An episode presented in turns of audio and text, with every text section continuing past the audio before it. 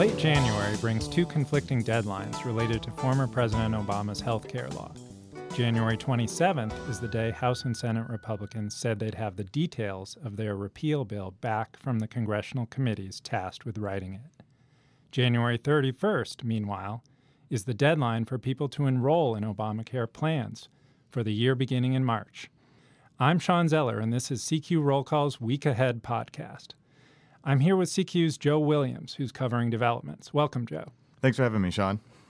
Joe, does it matter that Republicans will miss their self imposed deadline?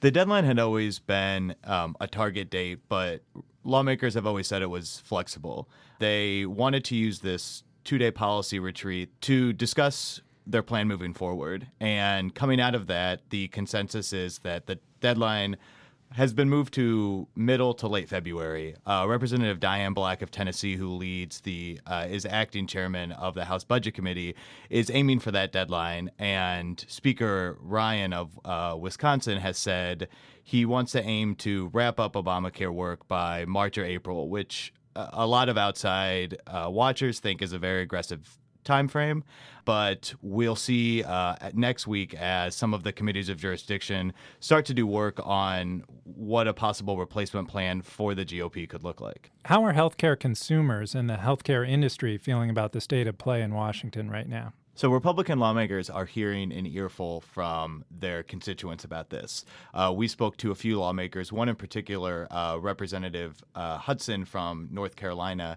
He said that he had been on a town, town hall on Obamacare with over 12,000 participants.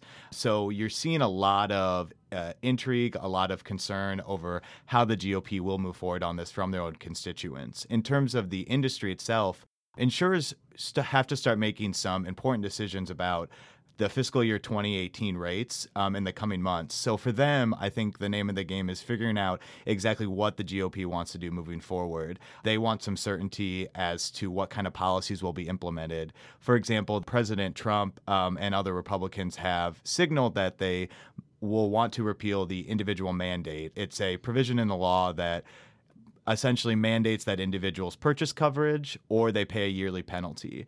Um, insurers say that that is a cornerstone provision of the law because it brings healthier, younger individuals to help balance out the sicker individuals that sign up for coverage um, under the exchanges. If that were to be repealed, insurers have pressed for uh, continuous coverage requirements and other policies that would help replace uh, what would happen if they were to repeal the individual mandate. So it's still to be seen exactly how the GOP will help to kind of calm the concerns of insurers, but there's definitely a lot of discussions going on between industry and GOP lawmakers about how to make sure that the uh, 2018 rates don't skyrocket as Republicans tinker with what they want to do on Obamacare. The GOP is under a lot of pressure to reveal their replacement plan. Have they shown any of their cards? They haven't given too many details uh, besides what has already been publicized in uh, Speaker Ryan's "A Better Way" agenda. Their long, uh, long-standing Republican policies like health savings account, allowing insurance companies to sell policies across state lines. Um, in terms of what we'll actually see in a replacement, we could see some additional details emerge next week.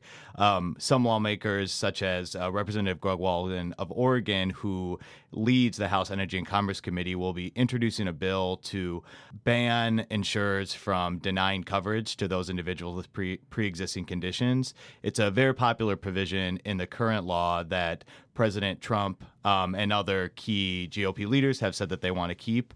Um, you'll also see some legislation to change the age rating bands um, in the insurance markets, and there'll be a hearing on the Senate side uh, in the Senate uh, Health Committee on how to stabilize the markets to ensure that there's not a collapse as Republicans are going to move forward on a repeal. Are the Republicans still united on this plan? They seem united on at least moving forward with a repeal of Obamacare. In terms of the the strategy and timeline, that that seems a little bit more fluid. You have members like Representative Mark Meadows of North Carolina, who leads the House Freedom Caucus, who is pushing for a very aggressive timeline of repealing Obamacare with a replacement with that. Um, how much they're able to actually replace at the same time as a repeal, though, is up for question. You've seen some senators, um, like Senator Bill Cassidy of Louisiana, uh, introduced his own replacement plan this week. You've seen a few other senators also introduce their own individual plans. Where those are going is still unknown. They seem to be more building blocks um, than actual final legislation that'll move forward.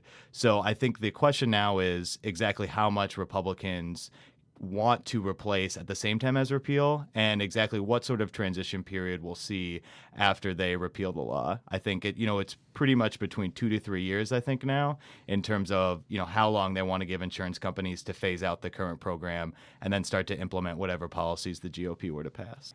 Now, the Obamacare marketplaces are still open for business, and the current open enrollment period ends on January 31st uh, for the year beginning in March.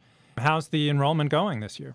Enrollment is ticking up a little bit higher than last year. Um, uh, the last snapshot we got, it was about 100,000 higher, um, a little, uh, right under 9 million individuals have signed up for insurance under the exchanges.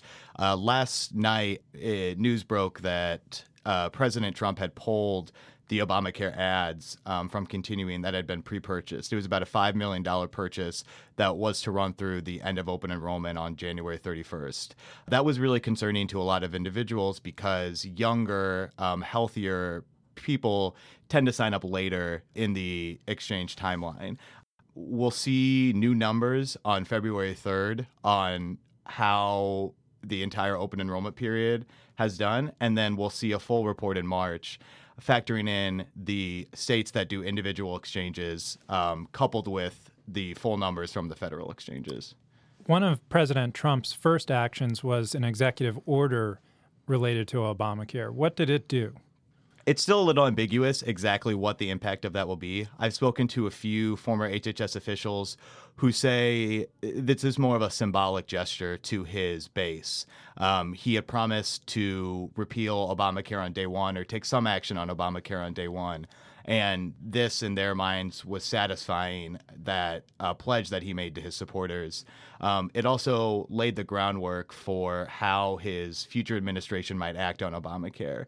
Um, so, Representative Tom Price of Georgia, who is uh, President Trump's pick to lead the Department of Health and Human Services, um, will have a lot of latitude when he gets into office on how he chooses to implement or um, continue some of the main provisions in the law. And the executive order from Friday just outlined again um, that he will have the flexibility to work with states to reduce the economic burden, um, encourage more insurance sales across state lines, um, allow states to apply for more in- waivers that allow them to use the money in Obamacare in a more innovative way, um, and a few other key provisions uh, that he'll be able to influence once he takes the helm of the agency. Now, the expansion of Medicaid, the health care program for the poor, was a big piece of Obamacare, um, and its status is up in the air now. What have uh, Republicans been saying they want to do with Medicaid, and what's been the reaction to that? Uh, GOP lawmakers in both the House and the Senate recently met with Republican governors to discuss Medicaid specifically. And President Trump has signaled through some of his key aides that he's interested in transitioning to a block grant system, which would essentially give each state a bulk money to be able to fund their Medicaid population. And under that, they could they could use it to essentially implement whatever system they want.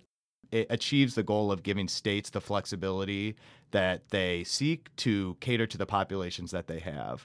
One of the things that a lot of the governors uh, expressed support for was something known as per capita caps, which is similar to a block grant, but instead of just uh, bulk money, it would be money that would reflect the enrollee populations that each of these states have. The advantage of a per capita cap would be if, say, a state has a higher population of a certain disease that insurance companies have to cover, the federal government can cater their reimbursement rates to those conditions. Whereas in a traditional block grant approach, that money would just be given broadly and the state would have the flexibility to use it as they want. So a lot of states see per capita caps as more reflective of their population and it will better match federal funding with what the states need to be able to cater to those uh, Medicaid populations that they have.